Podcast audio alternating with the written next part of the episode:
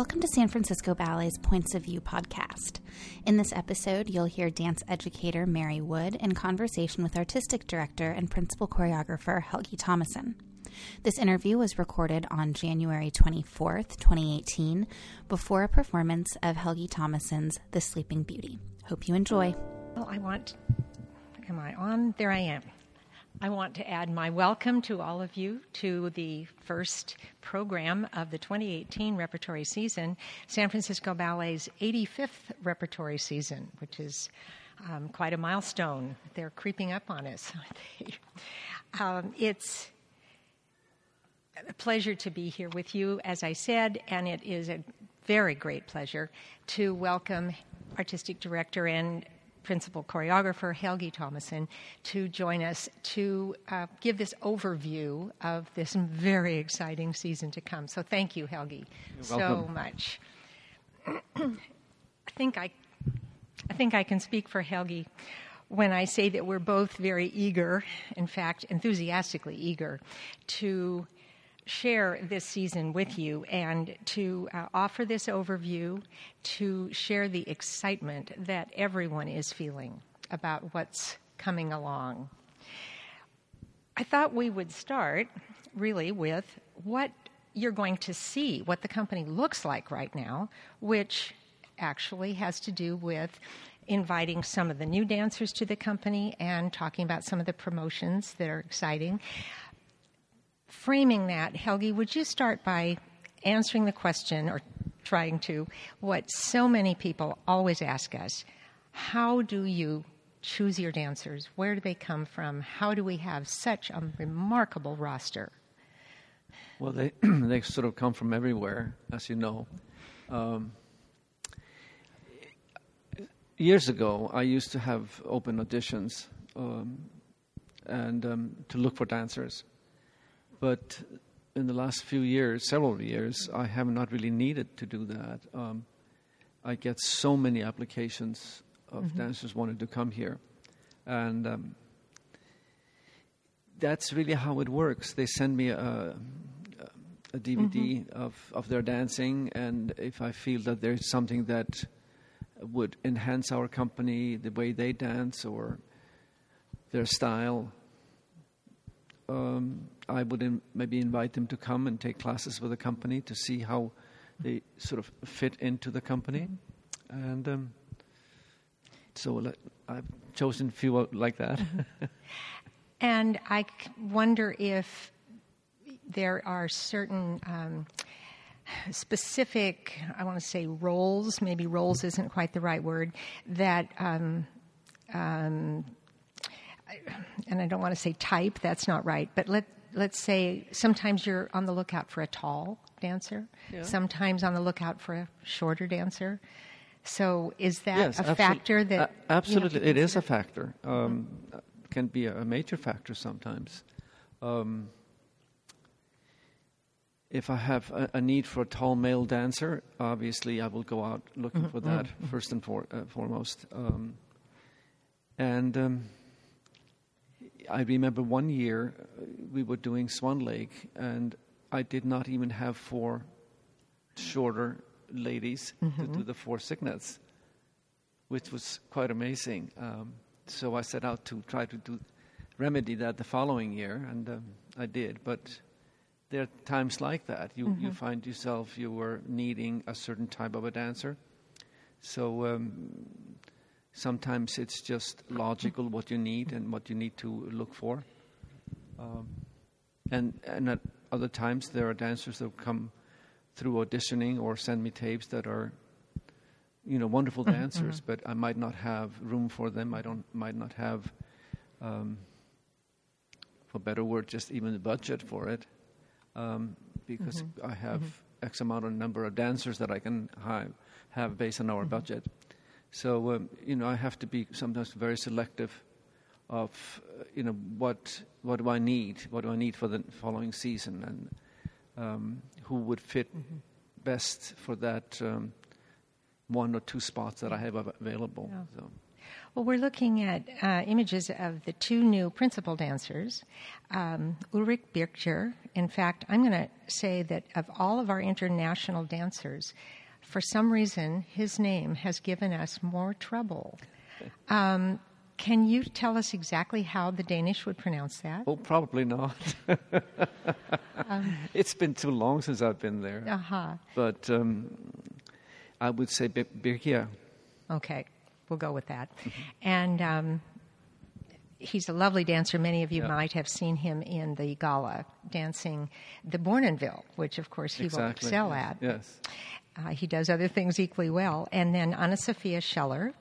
Um, who comes to us from the New York City Ballet, although she had international training, I believe it's Argentina before yes. that. Yeah. and I know there, um, it's been a little bit of a moving target, but am I right in that she is dancing Aurora in The Sleeping Beauty tonight?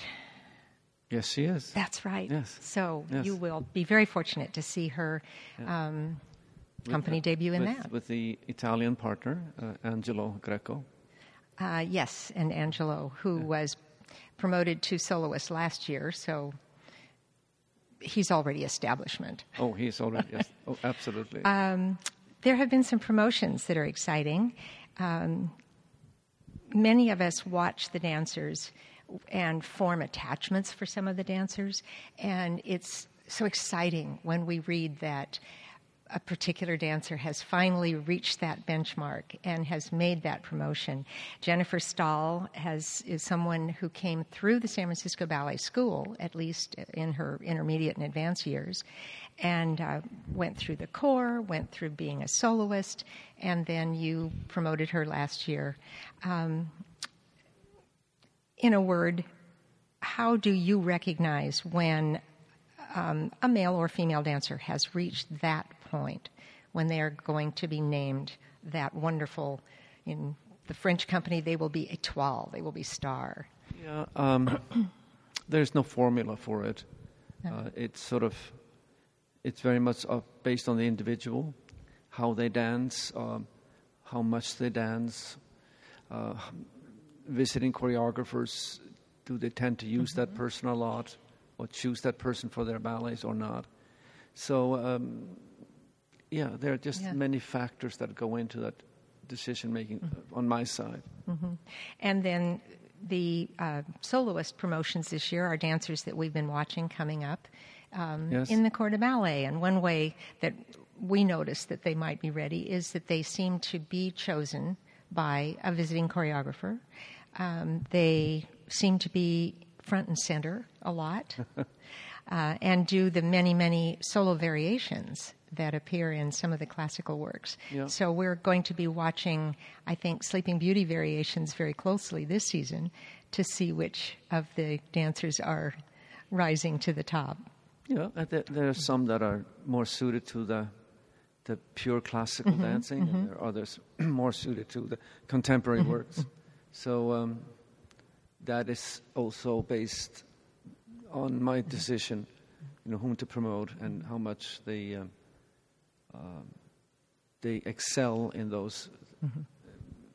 different ways of dancing, um, and again also, you know, sometimes there's just something very special about a dancer. Yeah. I know immediately that uh, that dancer needs to be challenged more and given opportunities um, to tackle more difficult roles.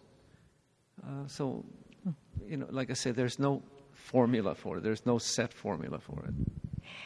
We have a number of new Corps de Ballet members, and um, a few of these dancers actually have come up as apprentices and have entered the Corps this year.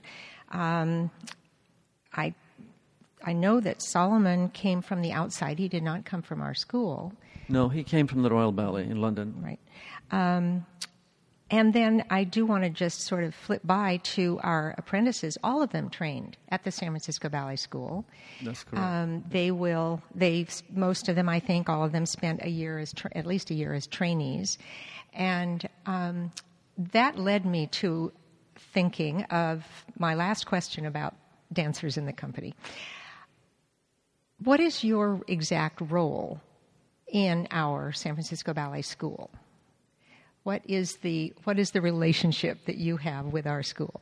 Um, if I have time, I, I, try to really uh, see what's down there uh, on the second floor, mm-hmm. and I follow that.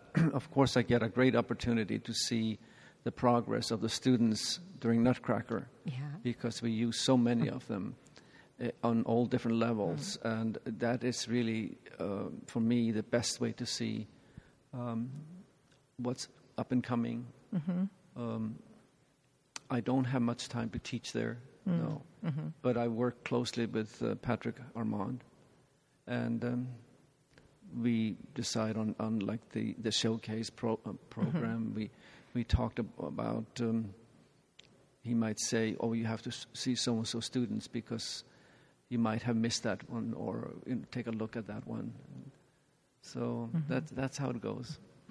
So just put it on your calendar uh, toward the end of May. I think the dates are announced. You can find them on the website or in your program. The uh, student showcase is a don't miss event. That's right. And it's lots of fun to go watch the dancers coming up through the years and then identify those that were chosen as apprentices to enter the company. And now we're watching them in all of the ensembles. Absolutely, you're, you're seeing him in, in tonight in uh, Sleeping Beauty. Right. Well, let's move on to talking about the season itself. Um, this is, I feel like I say this every year, it's an amazing season, but this one is really amazing. Um, I wanted to look at it not necessarily chronologically, but I wanted to call out um, an important part of the season, which is throughout the world, we are celebrating or commemorating the uh, centennial of Jerome Robbins' birth.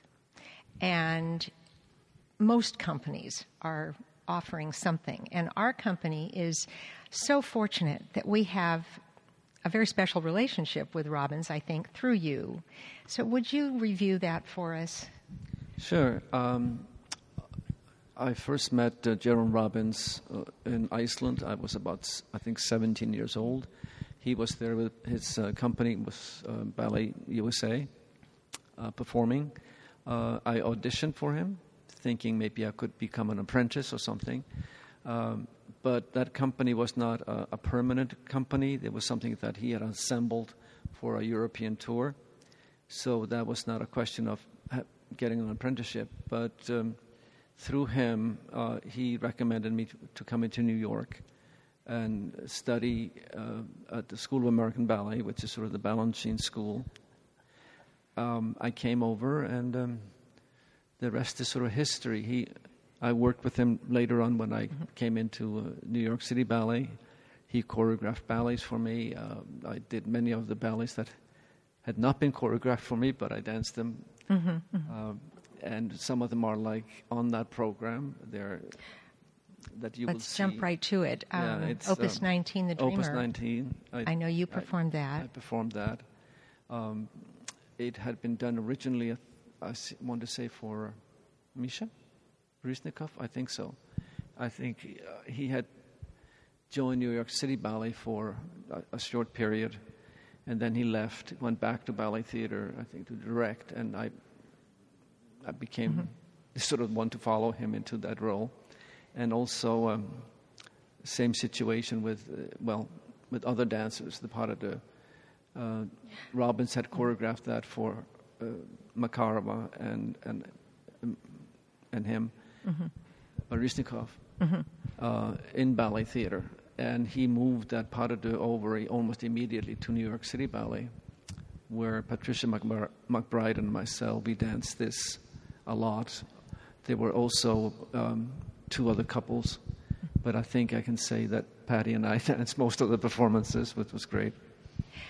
When uh, our company has done dances at a gathering, and then we've done um, in the night, which are the Robbins works to the Chopin piano music. Yes. Um, this seems like it completes his his expression of the Chopin piano uh, yes, I think so. Repertoire. Yeah.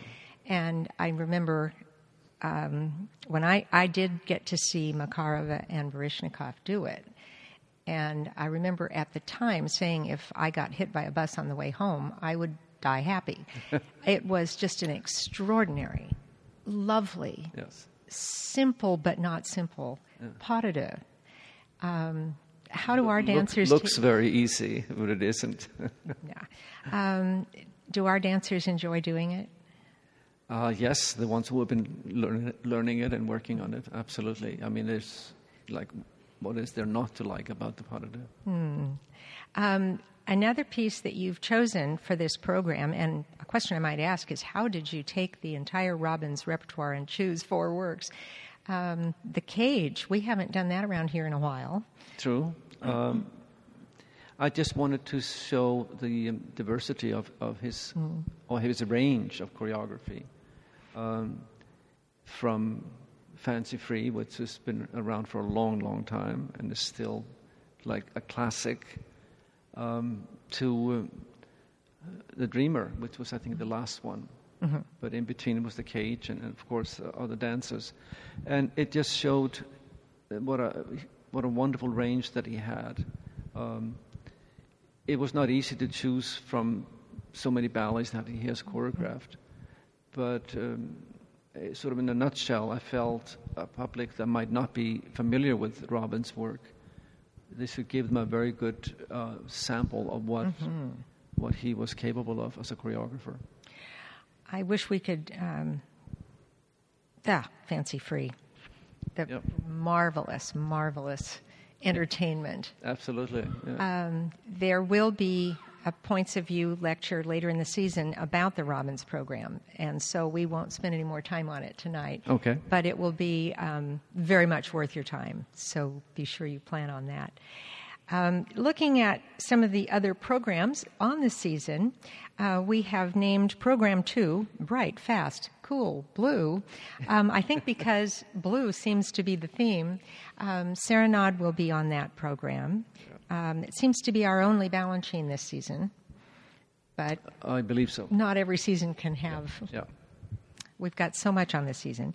The chairman dances, uh, choreographed by um, Benjamin Millepied, which is um, a really interesting piece. Yeah, we did that last year's gala, Mm-hmm, opening with that, and then performed that. And uh, I th- he is, as we speak, currently working on lengthening that work a little bit. Oh, interesting. Okay, um, but it was created for our dancers. Am I right? Yes. It's, yeah. Yes. And then um, this one, I want you to say two sentences about this. Uh, many of our audience is very familiar with the Copland music. I mean, who doesn't know the Copland Right. music? And many people are familiar with the Agnes de Mille piece that was so famous back and created in the 40s, Yes. um, which she called very emphatically Rodeo. And now we have this work created very recently by Justin Peck and very emphatically called Rodeo. That's correct. How uh, are we going to be able to watch it and not think about the Agnes de Mille? well, you just have to come and see it. Those people who out. were fortunate to come to the gala were able to see it. Yeah. And I certainly heard a lot of buzz afterwards, It's positive buzz. It's it's a wonderful ballet. Um, it's only one female dancer and all male uh, rest.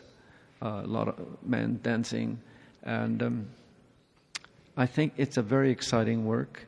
Um, and of course, that music is so uplifting, and you just can't be uh, help us being swept away with it and by it. Um, can you see some resemblance? A little bit here and there, but not. How can I say deliberately? But um, it is. It, it has its own place, even though it's the same music. Yeah. Yeah, I think it's um, a remarkable example of how that can actually happen. Yes. Like- Yeah. Yeah. Um, many choreographers taking a famous piece of music and doing something. Um, how many versions of Swan Lake are there? So true. Yeah. But I think uh, when you think of a, a, shorter work Mm-hmm. like that by uh, an American choreographer, Agnes de Mille, Mm-hmm. became very, very famous for this. Uh, that's that's not easy to do. To Right. have the guts to take that music and basically give the same name to the ballet as rodeo or, or, or rodeo. So. Um, and have a success at it. Mm-hmm. That's that's quite something. Um, program three brings us all works created by the home team.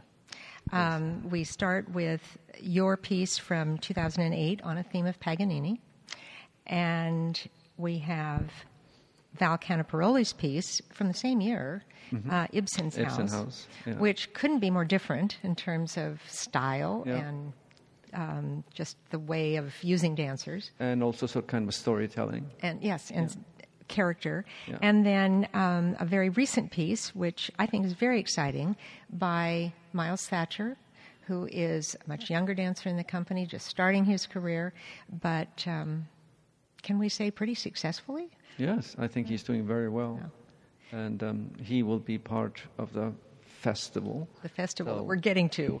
Yeah. um, yes, so this was program three, should be pretty exciting.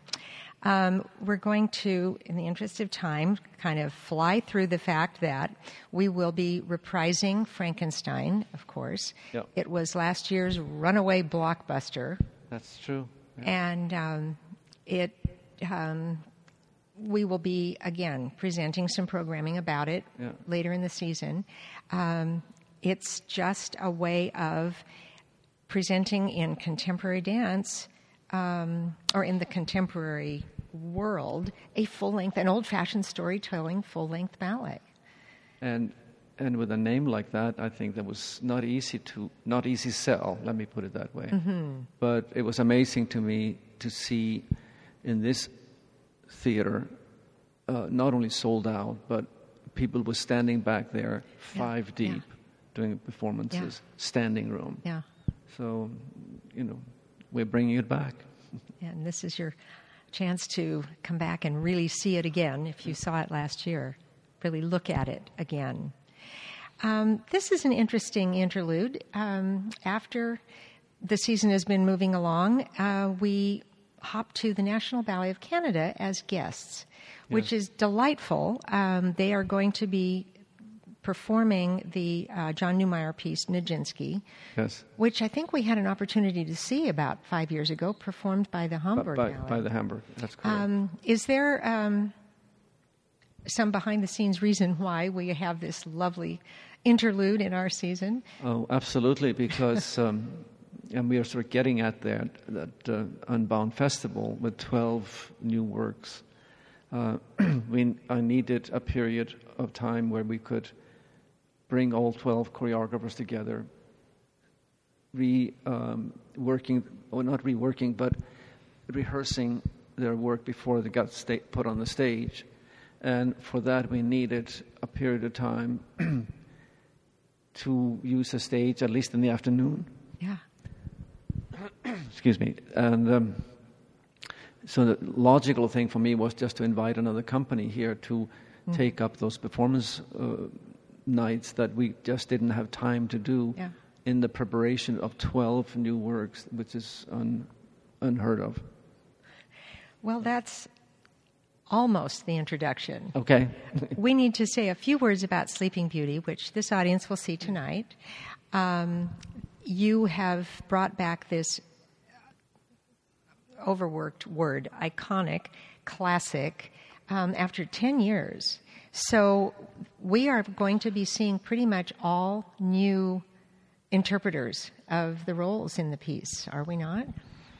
Uh, yes, you could almost say that. I mean, majority of, of the dancers in the company um, are new to the work, and um, many of them, even last night, were dancing the leading roles for the first time in their lives. Um, Ten years is a long time in a dancer's career uh, because their careers is so short. Um, they might not have been here or were not here 10 years ago. and they might have been someone been in the school getting ready to be uh, apprentices or whatever, but um, no. So I think Mm-hmm. it's uh, it's it's wonderful to have it back. I'm really very excited about it. And it is the absolutely ultimate epitome of the classical style, presenting the classic ballet. And that asks our dancers to do something very specific when they're performing. And then I'm going to turn my page, and we're talking Unbound, and they're doing such different things. We've often talked about how um, the classic training informs the modern works. Do you think our dancers approach doing a classic piece like The Sleeping Beauty better, differently, especially because they have so much opportunity to do contemporary work, to be pushed in different ways No, that way? I don't think so. Hmm. Because, particularly with Sleeping Beauty, it is such a pure classical ballet based on a purity of the classical vocabulary, the technique, that that's what they have to master, and that's how we train every day. Um, and it's uh, it it looks probably very easy to you or simple when you see it. Uh, there's no effort, but believe me, those this is one of the most difficult dancing you will see uh, anytime.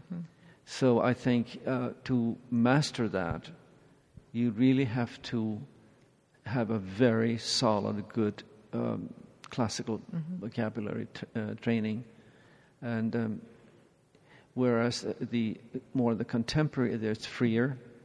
Uh, it lets you um, your body move differently. It, it, it's more flow here. It's more stylized, um, and that's just because that's how it was choreographed, and uh, and that is the style of the ballet.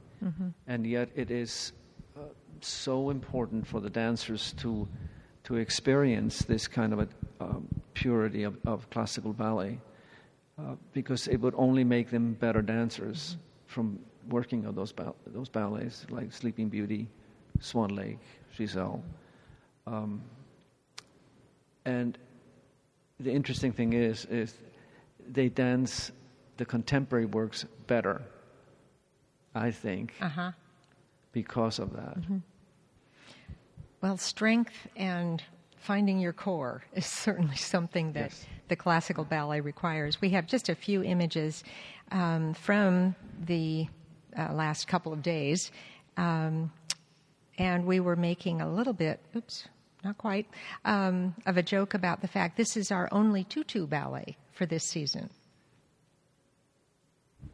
But there are a lot of them. Lots of tutus. lots of tutus. Lots and lots of tutus. So and they're it. exquisite. Yes. Yeah. Oh, and they are. The costuming is beautiful. So this is the, tonight is your experience of opulence and classicism and history. Yes. So this book ends the season, and now we're ready. Um, it's there are lots and lots of uh, program. There will be lots of programming around the Unbound Festival. So what we say tonight is just an introduction, a teaser. Um, there is a festival or a, a symposium which is called Boundless, which will take place during the um, period of time that the works are being presented. Um, there are going to be um, films made that are based on the new works. Yes. Um, I can't even begin to list all of the things that are going to be happening around the festival.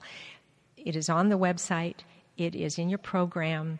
So, right now, um, and keep your, keep your eyes out for all of that. Right now, I want you to tell me, first of all, why. Why not? Um, Good answer. I I think um,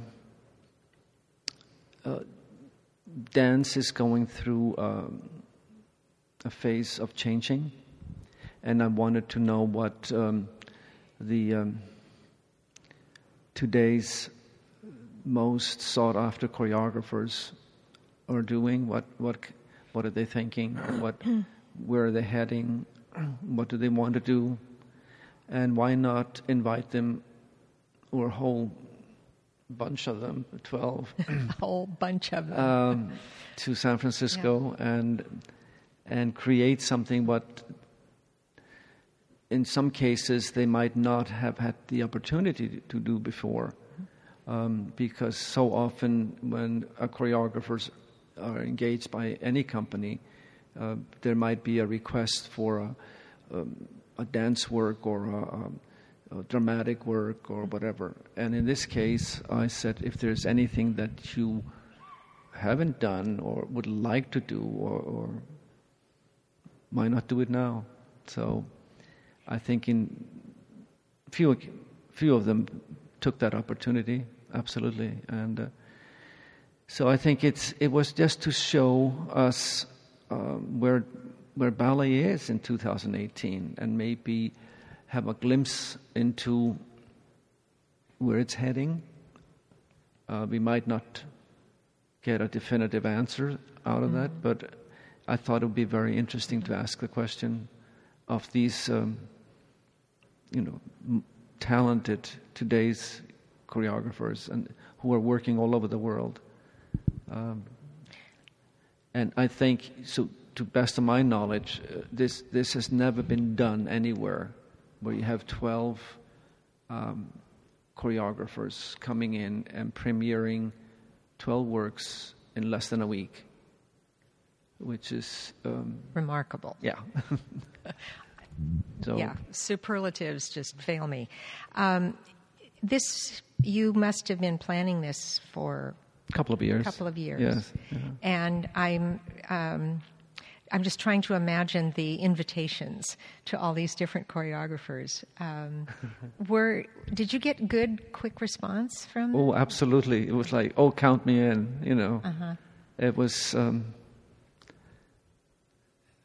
I would say everyone we have now. I mean, there was never even a hesitation. There was mm-hmm. like, yes, please, please, let me be part of that.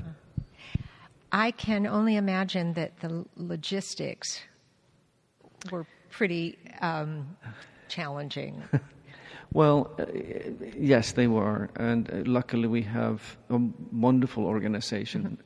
Mm-hmm. Uh, not only the administrative side, mm-hmm, but mm-hmm. the production, wardrobe, music. We all mm-hmm. work together on this, and um, I think each work is so different from one another, which mm-hmm. was, mm-hmm. was amazing to see uh, and it, really what I was hoping it would be, but seeing him in the rehearsal this summer and fall, um, that struck me mm-hmm. that you know the, here there are 12 different choreographers, um, and yet I didn't say to myself, well, that's very much like his or hers or whatever. Uh-huh. They were very, very different. Um,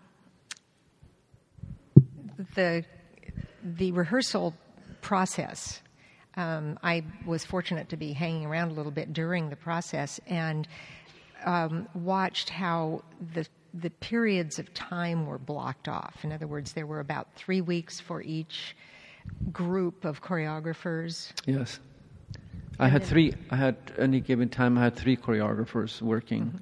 Mm-hmm. Um, so I divided the company down in three different groups equally um, in the strength of core soloist principle. Uh-huh. That way, um, it gave each choreographer uh, enough time or opportunity to use whole all day of rehearsing with the same people. Sometimes, not very often, that happens if you have two choreographers working at the same time. Um, they might choose some of the same dancers, which means then they have to wait yeah, another hour yeah. or two hours before they mm. could get that dancer, or vice versa.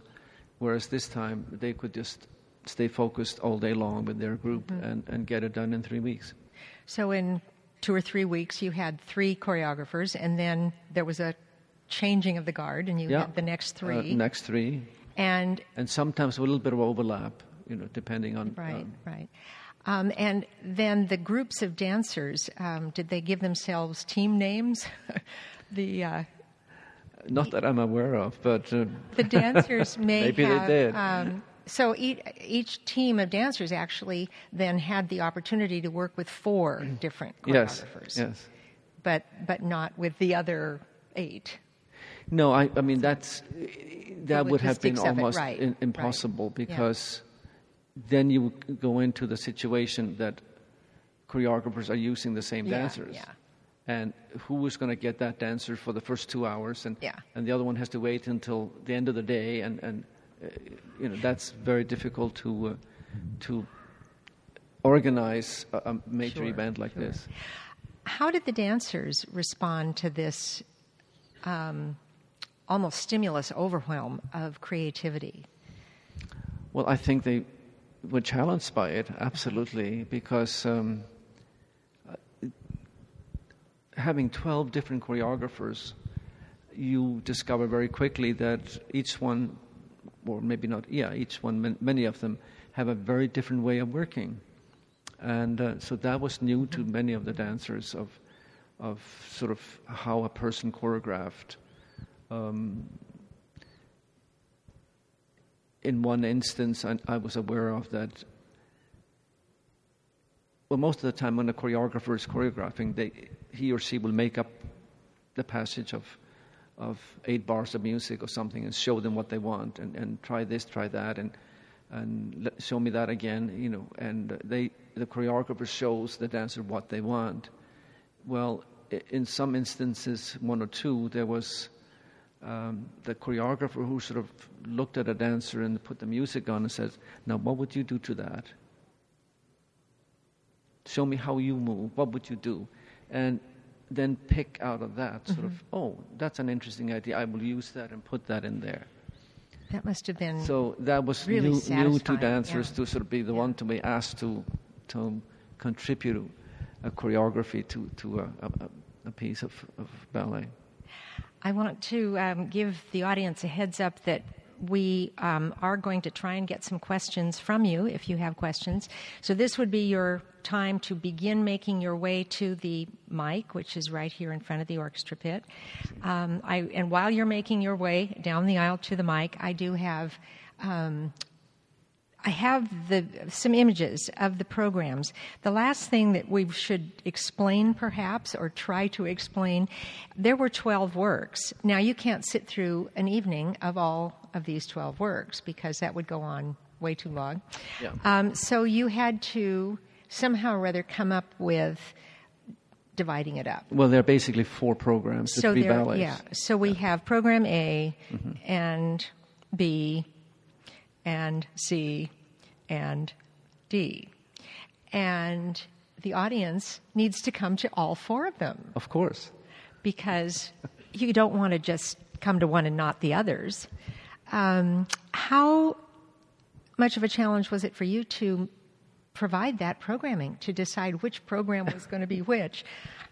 It, it wasn't easy. It wasn't. No. I can only imagine that it wasn't easy. and also because um, it, there was some, I think, two or three instances with recorded music. It just cannot be played by the orchestra, electronic or, or whatever.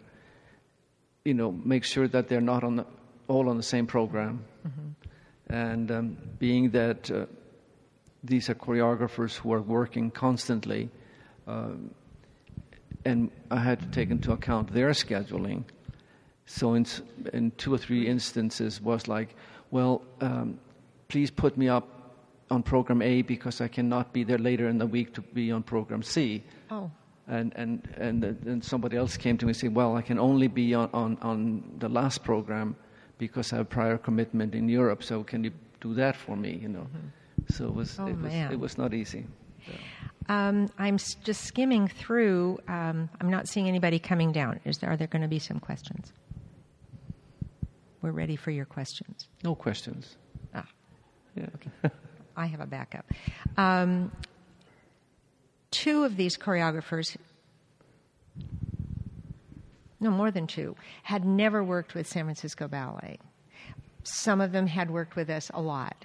Um, for instance, Christopher Wheeldon, Stanton Welch, yeah. um, Justin Peck has done a couple of things for us. Um, but Cathy Marston is an, an absolute newcomer. um, Dwight Rhoden, David Dawson. Um, how did you talent spot these choreographers that have never worked with us?